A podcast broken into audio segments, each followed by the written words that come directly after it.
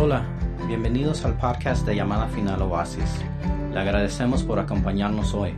Nuestro deseo es que esta palabra le sea de gran bendición a su vida, que pueda alimentar su fe y animarle. Disfrute el mensaje.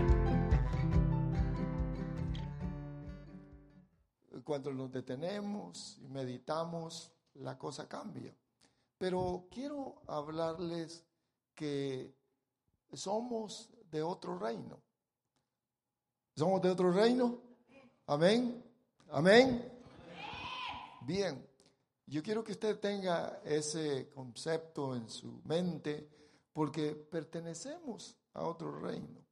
Somos de otro reino, pero hoy vivimos en el reino terrenal. Bien, historia, usted conoce un poquito, dice que desde antes de la fundación del mundo, nosotros ya existíamos. Pero hoy estamos en este, en la tierra, en el gobierno eh, terrenal o en el reino eh, terrenal. Y mientras estemos aquí, ¿sabe que estamos, estamos de pasada? Somos peregrinos y vamos a, a nuestra patria celestial. Qué bueno es, ¿verdad? Mire cuánta gente anhela venir a vivir a Estados Unidos, pero el cristiano tiene que anhelar la patria celestial. Yo anhelo, yo quiero ir. Les hablé un día de estos porque el apóstol Pablo dice que él decía que anhelaba, anhelaba estar en la presencia del Señor y partir de esta morada es decir, de este cuerpo. Eh, mire, que, qué verdad y que y cómo nosotros deberíamos de comprender y anhelar eso. Él decía, yo quisiera morirme porque es mejor estar con el Señor que vivir aquí en la tierra. Pero cuando no se entiende, mire los cristianos que no comprenden cómo lloran. Tal vez uno de sus familiares cristianos se murió y lloran y lloran y lloran y lloran. Cuando que debería ser lo contrario. Te fuiste, ¿verdad? Qué dichoso eres porque partiste a la presencia de Dios. Eso dice la escritura y es parte de lo que el apóstol Pablo habla aquí en la escritura.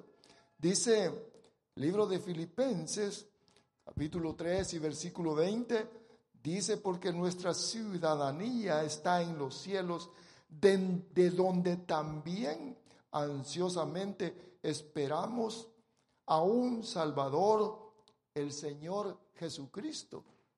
Somos habitantes de allá. Quizás usted se pueda preguntar, bueno, ¿y qué estamos haciendo aquí, verdad? Pues por eso es que necesitamos conocimiento. Somos parte, somos de otro lugar. Quizás usted diga, no, yo soy de Guadalajara o yo soy de, allá nací y yo quisiera irme a vivir allá, allá quisiera eh, estar con mi gente. Aquí estoy por, porque se vive mejor, porque es la verdad, pero déjame decirle esto, yo quisiera vivir mejor en mi tierra, fíjese. sinceramente. Pero cuando miro la violencia y todo aquello, digo, mm, mm, no, aquí estoy mejor. ¿Qué voy a ir a hacer allá? De eso se trata también la escritura. De eso nos habla. Dice aquí que somos, somos habitantes de otra ciudad a la cual vamos. Y como vamos para allá necesitamos saber, antes de llegar allá, nos están dando las instrucciones aquí, cómo es allá. Mire qué interesante es. Que eso es lo que dice aquí Filipenses. Que somos habitantes de una ciudad celestial, de donde también ansiosamente esperamos a un Salvador, nuestro Señor Jesucristo. De allá viene Él y viene por nosotros, viene por mí. ¿Viene por usted? ¿Viene por ustedes? Gloria a Dios. Viene. Viene. No son los extraterrestres. Ya les dije en cierta ocasión, eh, venía alguien de por ahí y se sentaba allá con su esposa y me escuchó algunas veces y platicando con él me dijo, yo estoy esperando a los extraterrestres, porque me lo dijo a mí. Sí, le digo, ellos van a venir por mí. Bueno, entonces andamos en caminos equivocados. Es doctrina, ¿qué clase, qué doctrina es esa? ¿Qué enseñanza es esa? Pero él estaba esperando a los extraterrestres. A lo mejor nos mire, nos escuche todavía. Pero aquí dice que somos, somos parte de otro reino.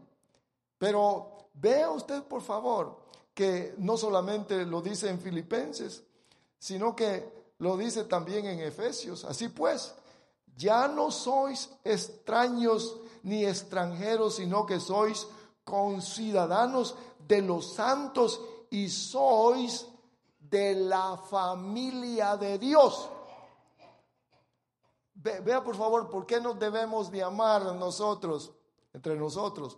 Dice que somos de la familia de Dios, no somos de la religión, de esta, de la otra, sino que somos de la familia de Dios. Ahora, la instrucción de la escritura, de la Biblia, tiene objetivos Primero que conozcamos la forma de vida del otro reino, es importantísimo. ¿Cómo se vive allá? ¿Cuáles son las reglas, los requisitos? ¿Cómo debe conducirse uno? Eso, eso dice aquí la escritura. Número uno, que conozcamos la forma del otro, cómo se vive. Y número dos, que practiquemos esa forma de vivir.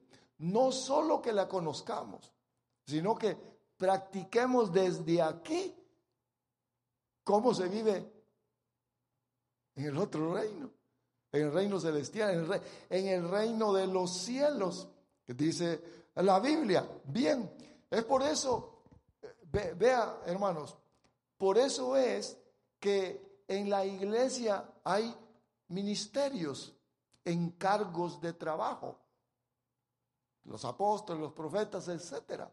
Para eso están, para que nos instruyan. Miren hermanos, si esto es lógico cuando lo comprendemos, ¿por qué Dios puso pastores y maestros en la iglesia? Oiga, pónganme atención, pónganle atención, porque le estoy dando la introducción para que podamos al final comprender el concepto total. ¿Para qué lo puso?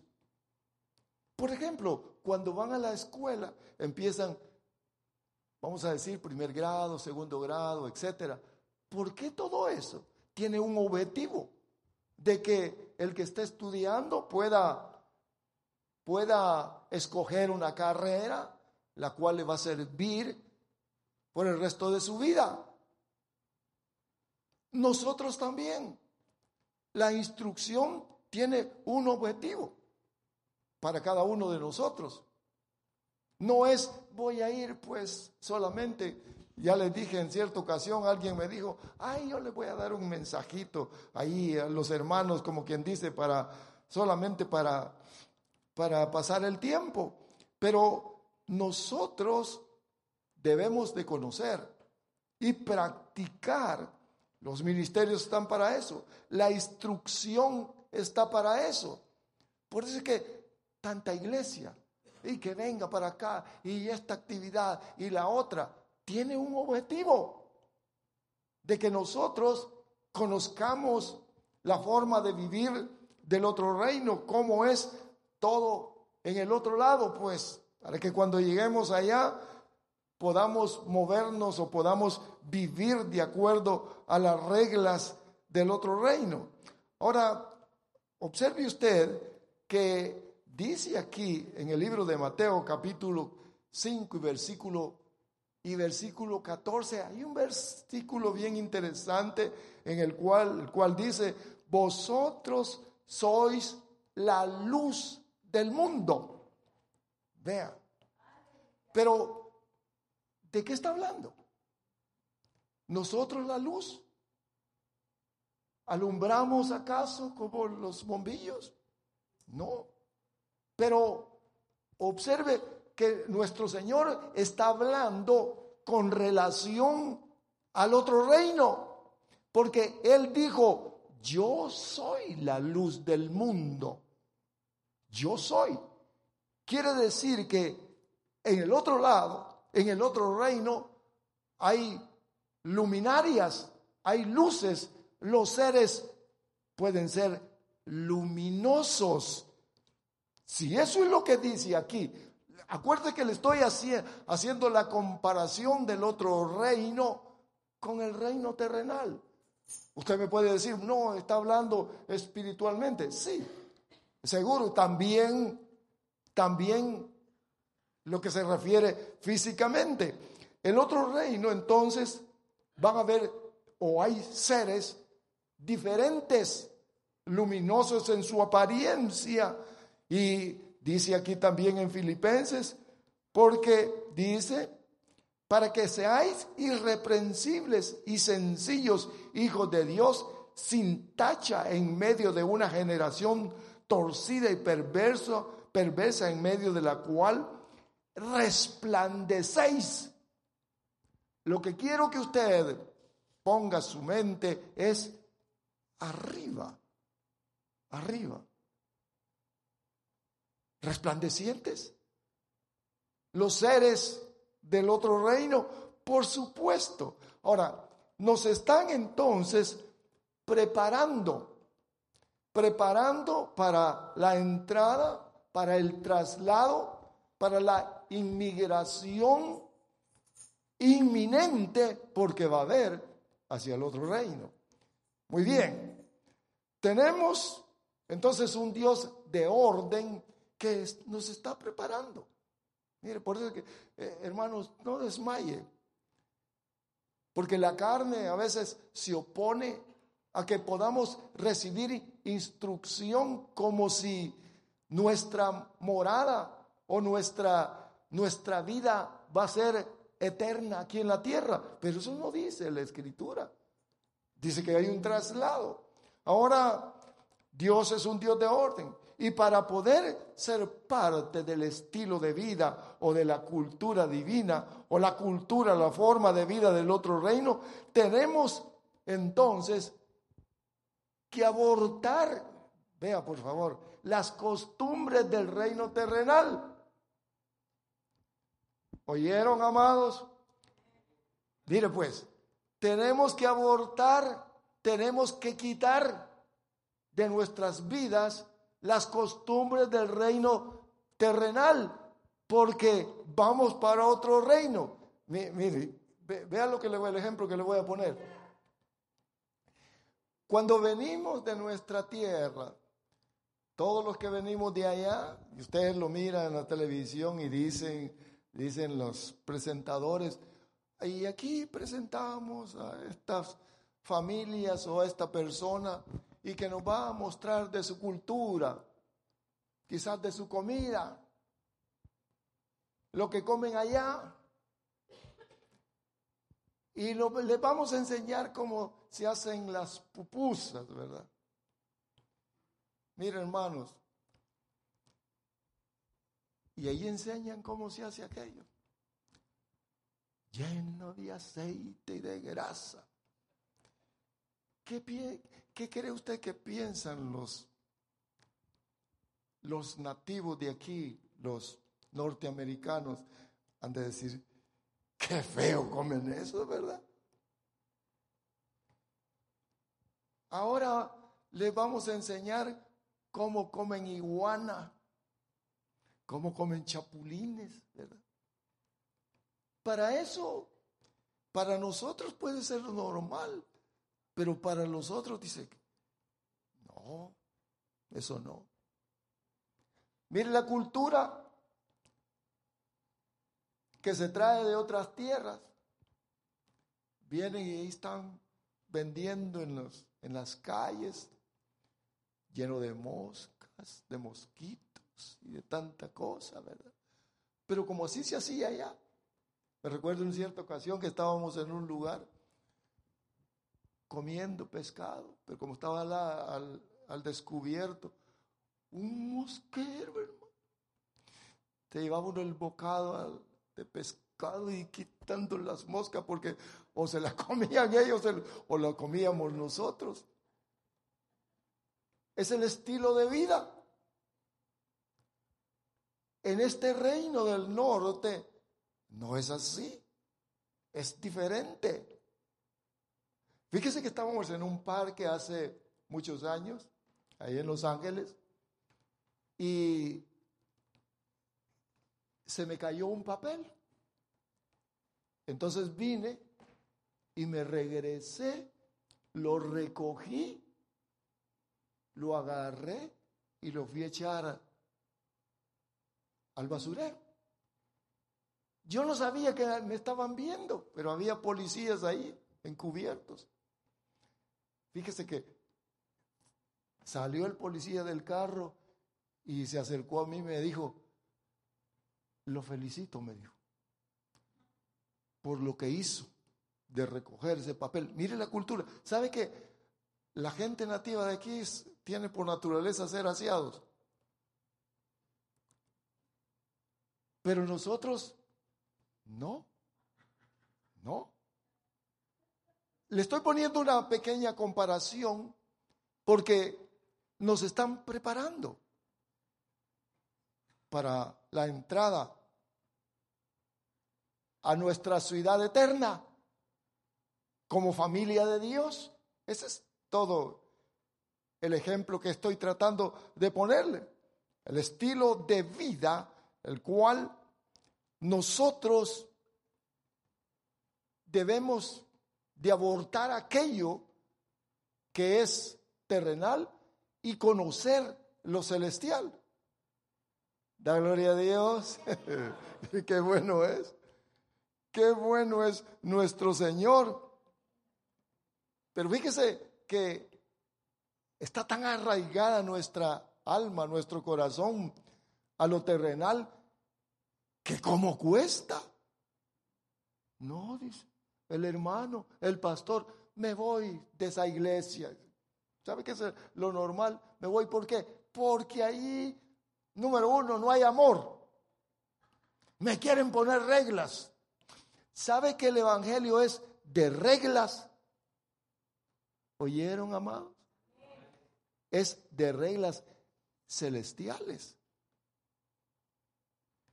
Por supuesto que el hombre no puede obligar al otro hombre. Tiene que haber una instrucción que venga al corazón y que se revele y que la persona diga, es cierto, es cierto. Voy a, voy a hacer lo que dice la palabra. Ahí se opera el cambio. Porque Dios quiere que usted y yo tomemos una actitud y actividades que correspondan al otro reino. Porque de eso se trata. Mire, véanlo de este punto de vista. Todo lo que dice la Biblia está relacionado con un estilo de vida celestial, no terrenal. ¿Lo observó? Todo, léalo. Lea la Biblia, las instrucciones del apóstol Pablo y usted se va a dar cuenta que todo está relacionado con lo celestial, de poder moldearnos, de poder quitar lo terrenal, porque somos seres, somos de la familia de Dios, de la real familia de Dios, con costumbres o con, o con cultura celestial. Dice el libro de Santiago, por lo cual desechando toda inmundicia y todo resto de malicia o de maldad, recibid con humildad la palabra implantada que es poderosa para salvar vuestras almas. No está hablando de salvación y vida eterna, está hablando de la, de la salvación de los problemas, pero dice que que recibamos la palabra que transforma, que cambia las vidas, porque necesitamos ese cambio.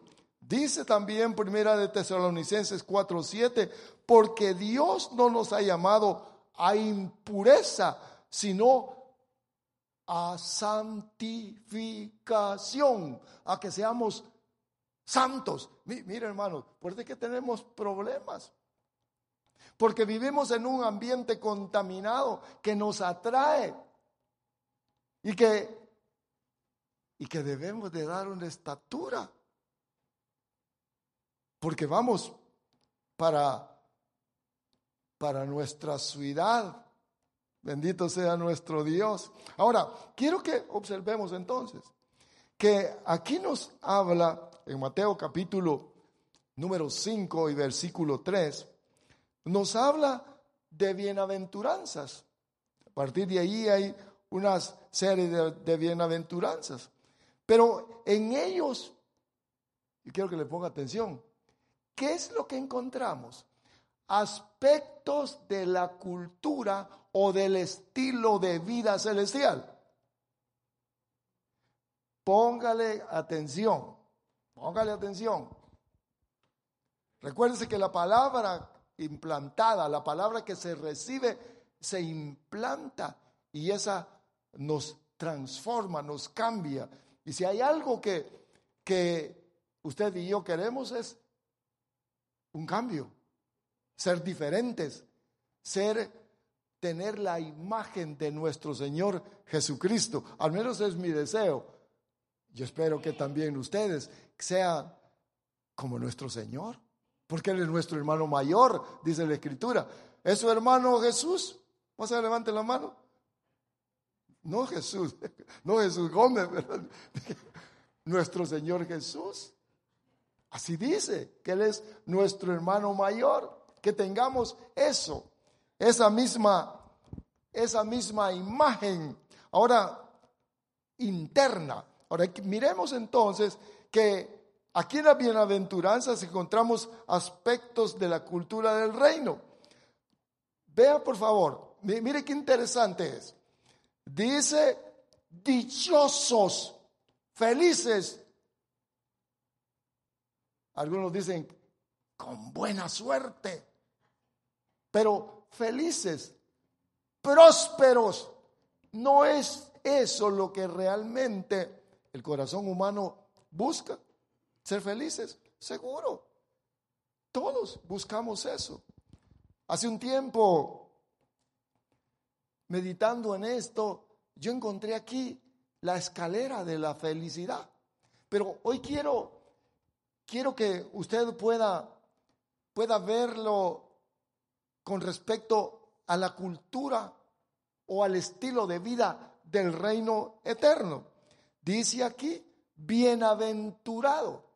Ya le dije que bienaventurado significa feliz, dichoso. Pero vea, vea lo que dice seguidamente. Los pobres en espíritu o espiritualmente, pues de ellos es el reino. Póngale atención. Dice que de los pobres en espíritu, de ellos o a ellos les pertenece el reino de los cielos. Póngale un poquito de atención. Quiere decir entonces que ese reino celestial es para los pobres en espíritu. Y si nosotros somos un poquitito, ¿verdad? solamente un poquito, detenemos un poquitito y meditamos, quiere decir que como hijos de Dios debemos de alcanzar esa condición. Amén. Vea por favor, póngale atención a esto. Pues. Eso nos habla aquí. Vea que aquí no habla, no habla de poder. No dice, dichosos los que echan fuera demonios. No dice eso. Dichosos los que tienen dones de sanidad. los que hablan en lengua, los que profetizan. No dice nada de eso. Los que hacen milagros, los que tienen sabiduría. No habla de eso. No habla. No habla de los que tienen dones del Espíritu, sino que está hablando de una condición interna. Mire, felices los que son pobres en espíritu. Ahora, es una condición interna entonces de la persona. Déjeme, déjeme ir aquí a una versión que me gustó, como dice, mire, Biblia PDT, palabra de Dios para todos. Afortunados los que reconocen su necesidad espiritual porque el reino de Dios les pertenece. Bienaventurados los pobres en espíritu, pues de ellos es el reino de los cielos. Ahora póngale atención otra vez. Dichosos o afortunados los que reconocen su necesidad espiritual, porque el reino de Dios les pertenece. Oiga, necesidad espiritual. Esa es pobreza, porque pobreza es carencia, es ausencia de algo que no se tiene. Esa es pobreza. Que dice, aquí habla de esa pobreza espiritual. Cuando, mire, cuando alguien está pobre, tiene necesidad. Quisiera aquello. Quisiera comer de eso. Oh, me acuerdo de la carne que comía ya en mi tierra, asada en las brasas. Qué rica, ¿verdad? No aquí, que viene congelada, controlada con antibióticos y tanta cosa. No es como allá. Pero vea, por favor, pobreza, cuando alguien está pobre, anhela. Déjeme ponerle este ejemplo que se lo pongo algunas veces. Los que, las personas que vienen en la caravana para entrar a Estados Unidos y tanta gente que está entrando, ¿por qué vienen? Por la pobreza material. Hay un esfuerzo por alcanzar un bienestar material, terrenal en este reino, en este país. Hay esfuerzo, porque hay pobreza. Retenga eso, por favor. Aquí habla de afortunados o dichosos los pobres, los desposeídos espiritualmente. Pues de ellos ¿Cómo? ¿Cómo es que opera esto? Eso es lo que yo quiero que usted le ponga atención. Encontramos entonces aquí en la bienaventuranzas los pasos requeridos para nosotros que somos ciudadanos, ciudadanos celestiales, para alcanzar la bienaventuranza, ser felices pues o dichosos ¿Qué se entiende entonces por pobreza del espíritu o de espíritu? ¿Y cómo? ¿Qué se entiende? ¿Cómo se evidencia? ¿Cómo se conoce? ¿Cómo se conoce? La pobreza espiritual. Bien interesante, ¿verdad? Ahora, miremos entonces que personas con pobreza de espíritu, o sea, con con necesidad espiritual. La pobreza espiritual es una necesidad interna del ser humano. ¿Sabe que todos fuimos hechos así? Se recuerda que les platiqué hace un tiempo dice la escritura, no solo de pan vive el hombre, sino de toda palabra que sale de la boca de Dios. Dos formas, dos formas de vivir, una material, el alimento que sustenta la casa esta y el alimento que sustenta el ser interno. Hay dos formas de vida. Así fuimos hechos usted y yo. Ahora, observemos entonces que la pobreza es ausencia, pero hay deseos de aquello. ¿Cómo se, hermanos, el que tiene deseos? Porque quizás usted o los que nos miran puedan decir, pero ¿cómo hago? ¿Cómo hago? ¿Qué hago? Que esta es una de las preguntas esenciales ante la pobreza espiritual o la necesidad espiritual, para quienes lo más importante es, oiga, lo más importante es satisfacer su sed y hambre espiritual, no la material. Vienen las dos cosas. Bienaventurados los pobres, no dice materiales, sino espirituales. ¿Observó? ¿Dónde está la, la dicha, la, la felicidad? No está en, oiga, en que haya riqueza, en poder alcanzar riqueza material primeramente, sino que la dicha está en los pobres en espíritu. El pobre en espíritu va a anhelar, va a desear, va a querer. Porque eso es lo que dice aquí la escritura. Mire dónde está la, la dicha, pues la felicidad. Qué bueno fuera, ¿verdad? Dichosos los que tienen millones de dólares en el banco. Qué bueno fuera. Pero no es así. No es así. Son pobres espiritualmente. Porque la verdadera felicidad emana del Dios Todopoderoso y comienza por dentro. Por eso que la, oiga, hermanos amados, qué bueno, ¿verdad? Como alguien dijo, quisiera comerme la tortilla con sal, pero estar contento, pero ni se la come la tortilla con sal, ni está contento ni nada. Tiene, ¿qué tiene? Ausencia o pobreza espiritual.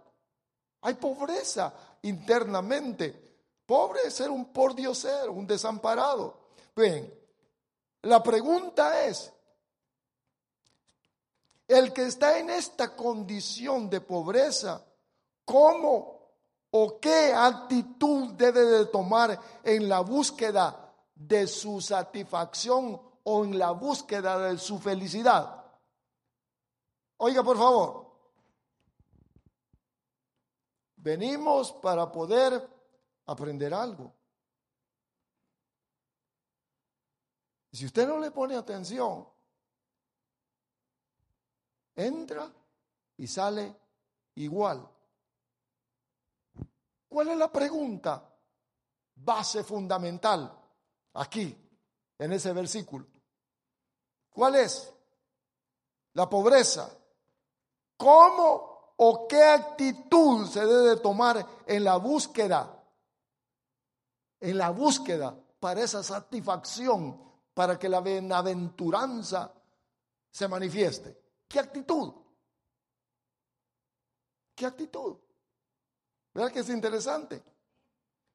Ahora yo quiero que usted vea a través de lo que vamos a leer brevemente, cómo nuestro Señor Jesús nos habla y pone en contraste lo material, lo que está aquí en el reino terrenal y lo que está en el reino celestial que es lo que permanece para siempre.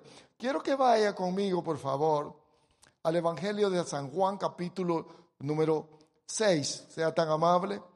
Evangelio de San Juan, capítulo 6, dice el versículo 6, versículo número 14. Vea qué interesante es. Porque lo que nosotros estamos buscando es lo del otro reino. Tener actividad conforme a lo que Dios estableció en el otro reino y vivirlo en este reino. Porque vamos para allá. Pero ya le dije, ¿qué actitud debemos de tomar para que se muestre o que podamos ser participantes de la bienaventuranza o de la felicidad? Quiero que usted ponga atención a lo que quiero leerle. Juan capítulo 6 y versículo 14. La gente entonces al ver la señal de Jesús que Jesús había hecho decía, verdaderamente este es el profeta que había de venir al mundo. Por lo que Jesús dándose cuenta de que iban a venir y llevárselo por la fuerza para hacerle rey, se retiró otra vez al monte él solo. En este, en este pasaje nosotros podemos ver la cultura del otro reino. ¿Sabe que nuestro Señor vino manifestando al otro reino, al reino terrenal? Él no vino para satisfacer los deseos de la gente en la tierra. Pero esto surge como resultado, dice cuando leemos aquí la, anteriormente, vemos que nuestro Señor hizo la multiplicación de los panes, dice aquí, lo lee anteriormente, y cuando ellos vieron lo que el Señor había hecho, que había multiplicado el pan y que habían comido miles, dijeron, este es el verdadero profeta que esperamos. Este lo queremos como rey. Y el Señor se dio cuenta. Y dijo, estos me van a llevar a la fuerza y me van a hacer rey porque les he dado de comer. Yo creo, hermanos, que eh, si hubiera estado en este tiempo, quizás nosotros hubiéramos pensado algo similar. Comer gratis todos los días, ¿verdad? Llévale tú un par de panes y allá Jesús que los, que los haga miles y comemos todos, imagínense, gratis. ¿Quién no quiere a alguien como rey así, que los alimente, que los alimente por la multiplicación de, de la comida. Pero el Señor no vino para erradicar el hambre natural. No vino para eso. Fíjese, déjeme decirle, hermano, mire, muchas veces los ministerios o la gente quiere satisfacer a la gente dándole de comer, bolsas de comida. Y no es que esté malo, pero no es ese realmente el objetivo del Evangelio. Nuestro Señor se fue a otro lugar porque no era ese realmente la, el objetivo principal por el cual nuestro Señor había venido. Porque eso busca toda la gente. Mateo 6:32 dice, la gente busca eso. Se preocupa tanto por lo terrenal. ¿Qué dice 6:33 de Mateo? Buscad primeramente el reino de Dios y sus requisitos. Buscad primeramente eso. Y todo lo demás es añadidura. ¿Cuál es la prioridad? Primeramente el reino, que nos ocupemos de eso y lo demás viene como resultado de esa búsqueda. Mire, mire, mire qué interesante es. Primero buscamos el reino y lo demás viene como resultado de esa búsqueda. Quizás usted me pueda decir, ah, entonces no voy a trabajar. Pues no dice eso. No. Pero en su trabajo o su salario le va a abundar sobrenaturalmente. Porque usted está interesado en el otro reino. Nosotros lo comprobamos continuamente. Ahora, vea, Mateo 6:33 es lo que dice, que busquemos primeramente. Ellos buscaban a Jesús porque les había dado de comer. Mire lo que dice 6:26, póngamelo por favor. Dice, Jesús le respondió y dijo, en verdad, en verdad os digo, me buscáis no porque hayáis visto señales, sino porque habéis comido de los panes y os habéis saciado. Ellos se sintieron satisfechos, llenos del estómago por lo que comieron y entonces dijeron, este es el rey. Mire, mire lo que dice la cultura terrenal. Con el sudor de mi frente yo me gano la comida. Algunos de ustedes quizás lo dijeron muchas veces. Yo trabajo para vivir. No sean haraganes ustedes. Y muchas otras frases que se dicen con respecto a eso. Si no trabajo, no como. Corazón, barriga llena, dice, ¿verdad? Corazón contento, pero algunos barrigones o muchos que no tienen el corazón contento, están amargados. Barriga llena, corazón contento. Eso es con respecto al reino terrenal. Nuestro Señor está haciendo, porque le dije que es el contraste aquí, que yo quiero que le ponga atención, ¿por qué la importancia de ocuparnos del otro reino? Si, usted no me agarra esto, va a seguir en lo mismo. La palabra de Dios nos implantada nos tiene que enfocar en la prioridad, que es el reino para el cual vamos. Allá vamos a vivir. Yo no sé si ya se fijó de donde usted vive, si usted compró casa, ya se va a dar cuenta, llena de polillas. Y si hoy en la noche están comiendo los animalitos. ¿Qué puede hacer? Está destruyendo. Se tarda años, pero es temporal, es pasajero, está corrupto lo de la tierra.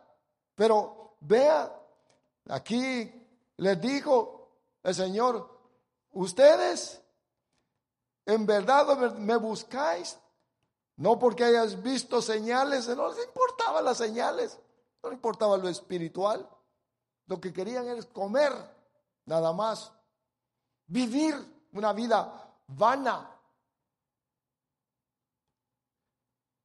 ¿Ya se fijaron que va uno al trabajo? Pone la alarma, ¿qué hora la pone? En la mañana. La pone, sale corriendo, trabaja todo el día, viene, duerme todos los días, así. De repente, caput. Y no se dio cuenta para qué, lo, para qué le dieron la vida. La vida que nos han dado es para que comprendamos nosotros que hemos recibido a Cristo que hay una prioridad, que es el reino, de ocuparnos del otro reino al cual vamos a vivir. ¿Vamos para el otro reino? ¿Todos? Ay, qué bueno. Ahí nos vemos, pues. Ahí nos vemos todos allá. Qué bueno que, que usted pueda, que pueda tener eso en su corazón en la cultura terrenal se trabaja duro para tener la provisión diaria. Por supuesto, hay que trabajar. Eso Dios lo estableció. Pero, ¿qué sucede en la cultura del reino? Oiga, por favor, póngale atención aquí. ¿Qué sucede en la cultura del reino? Dios estableció el trabajo, ¿verdad que sí? Ya les hablé del trabajo. Dios estableció el trabajo. Sí, Él lo estableció. Le dijo a Adán, Adán, aquí está el huerto. Cultívalo, trabájalo, cuídalo. Cultivar es cuidarlo. Cuídalo. Porque en el trabajo se desarrolla las habilidades que Dios ha puesto en nuestra mente, en nuestro ser. Ahora, veamos entonces, se trabaja en la cultura del reino. oiga, oiga, por favor. Oiga, se trabaja en la cultura del reino, porque algunos piensan que van a llegar al reino, ¿verdad? Arriba, allá me voy con el Señor y allá solo cantando y paseando. No dice eso la escritura. No. No dice eso. Ah, entonces voy a ir a... No es igual que en la tierra. Por eso es que necesitamos conocimiento. Necesitamos conocer para dónde vamos, de dónde salimos y para dónde vamos. Observen lo que dice la escritura. Aquí en el 6.27. Mire lo que dice. San Juan 6.27. Póngalo ahí, por favor. Oiga, qué interesante. Cámbielo. 6.27. Trabajad. Oiga, pues le dije, le hablé del contraste que, que nuestro Señor habla en esta historia. No por el alimento que perece yo le podría decir ahí, mire, trabajad no solo por el alimento que perece, sino por el alimento que permanece para vida eterna. Oh, entonces son dos tipos de alimentos. ¿De qué está hablando en la segunda parte? Está hablando de lo del reino. No está hablando de la tierra. El primero es el alimento terrenal. El segundo es el alimento celestial, sino por el alimento que permanece para vida eterna, el cual el Hijo del Hombre os dará, porque a este es a quien el Padre Dios ha marcado con su sello. Ahora, yo quiero que vea esto. Dice que debemos trabajar. Póngamele atención. Dice que debemos de trabajar. El trabajo es un esfuerzo. Amén. usted va contento. Ay, que me gusta ir a trabajar. Si hasta los coyotes, hasta los traficantes que acumulan grandes cantidades de dinero, ahí están preocupados, irá a llegar, no miran a agarrar y que y la policía están se ocupan, es trabajo. Es un trabajo del maligno, pero es trabajo. Pero mire lo que dice ahí. Dice que hay que trabajar por el alimento, por lo que da vida, por lo que sustenta al ser humano. Que trabajemos por lo espiritual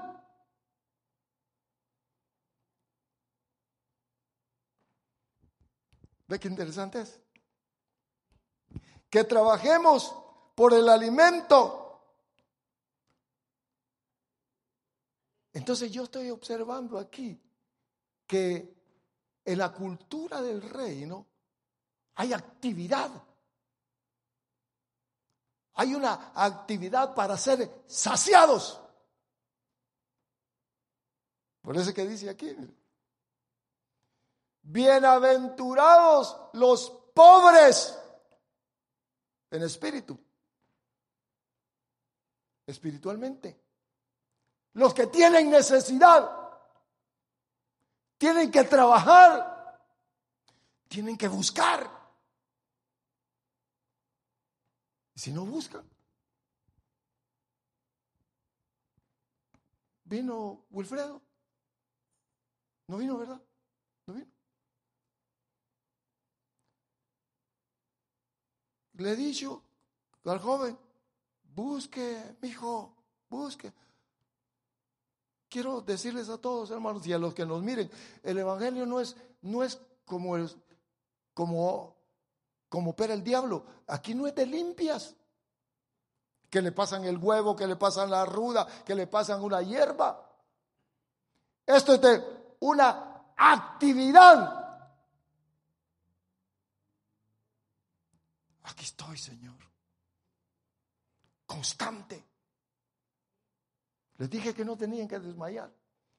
Y no es y no tienen no tiene que sentir frío ni caliente ni nada, sino tener necesidad espiritual. El que tiene necesidad busca. Miren, hermanos,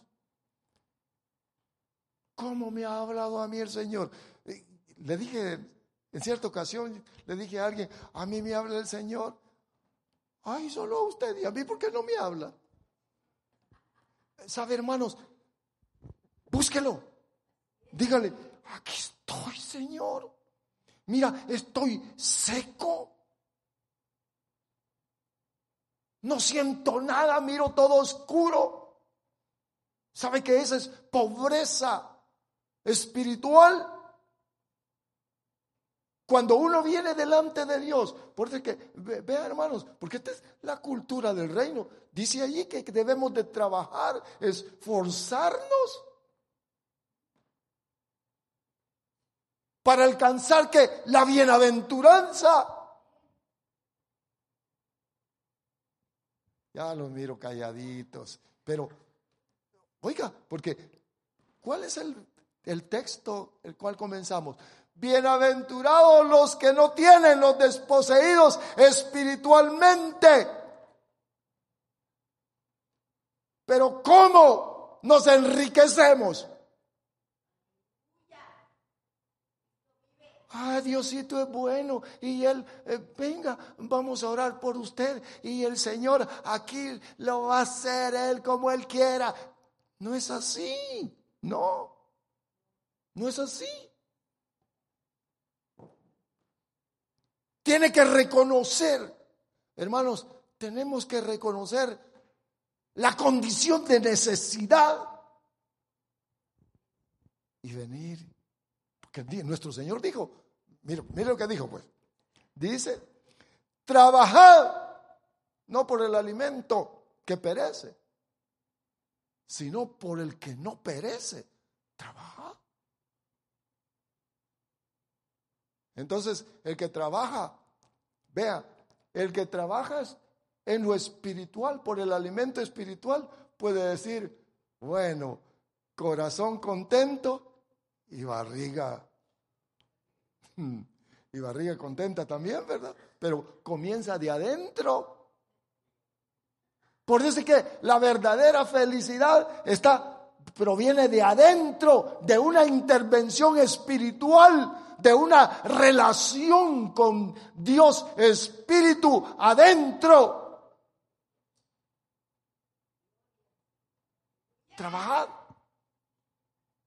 Porque le, dije cuál es la pregunta. Aquí la tengo. ¿Qué actitud debe tomar en la búsqueda de, de la satisfacción espiritual o de la felicidad que se, que se busca o que se anhela? Frente al televisor,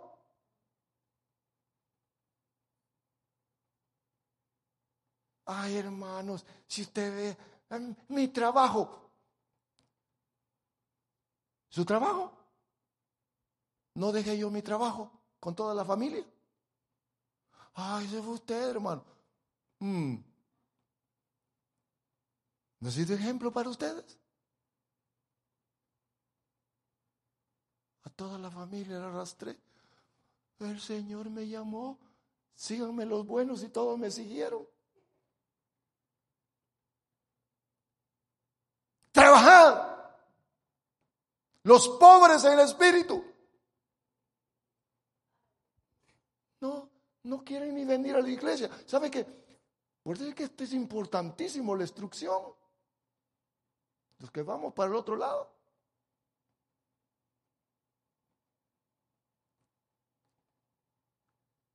Ponele atención. No es escuchar un mensajito. No es, hermanos, pasatiempo. Sino es saber que pronto nos vamos y que debemos de estar listos y que estamos trabajando. Hermano, vamos a orar. Ay, eh, ¿cuándo le va a hablar Dios? ¿Cuándo? Nunca. Trabajad. Mire, cualquier situación adversa que tenga, una palabrita del Espíritu que le habla, aunque le diga, que Aragán eres? Suficiente para, lo cambia uno. Me dijeron que era negligente, pero fue mi papá. Mire, contento, lo cambian, lo transforman a uno. Porque hay un esfuerzo. Se lo voy a repetir. Mire lo que dice. Terminamos. Mire lo que dice. Oh, mire, hasta se me, se me cansó, mire. se me cansó la, la computer. Bueno, oiga lo que dice. Trabajad, no por el alimento, no solamente por el alimento que perece, sino por el alimento que permanece para vida eterna, el cual el Hijo del Hombre os dará. El Hijo del Hombre os dará. ¿Qué es lo que da? Su palabra confianza, la fe para vivir contentos, bienaventurados los que siempre están pobres, porque van en la búsqueda del alimento, de la provisión divina. Trasladémonos un poquitito al reino. Quiere decir que arriba Aquellos trabajan en lo espiritual. Son dependientes todos de Dios. ¿Habrá algo material que ellos hagan? ¿O todo se, se centra en lo espiritual? ¿Qué harán? Nos quedamos en suspenso para la próxima vez. Bendito sea nuestro Dios. Trabajemos por el alimento que permanece para siempre, que el Hijo del Hombre, nuestro Señor, dice que da el sustento y que nosotros debemos esforzarnos, trabajar. Si como oro y plata lo buscáramos, lo hallamos. Ya se di cuenta que no es venir y sentarse. Ay, qué cómodo está en esta silla. No. Búsqueda, ¿qué dice Señor? ¿Dónde está? Estoy necesitado. ¿Qué hago? ¿Qué hago, Padre? ¿Qué hacemos? Cántele al Señor. Miau.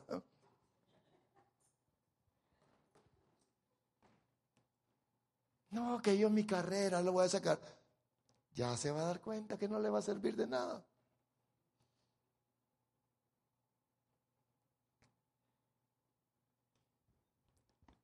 Démosle un fuerte aplauso a nuestro Señor.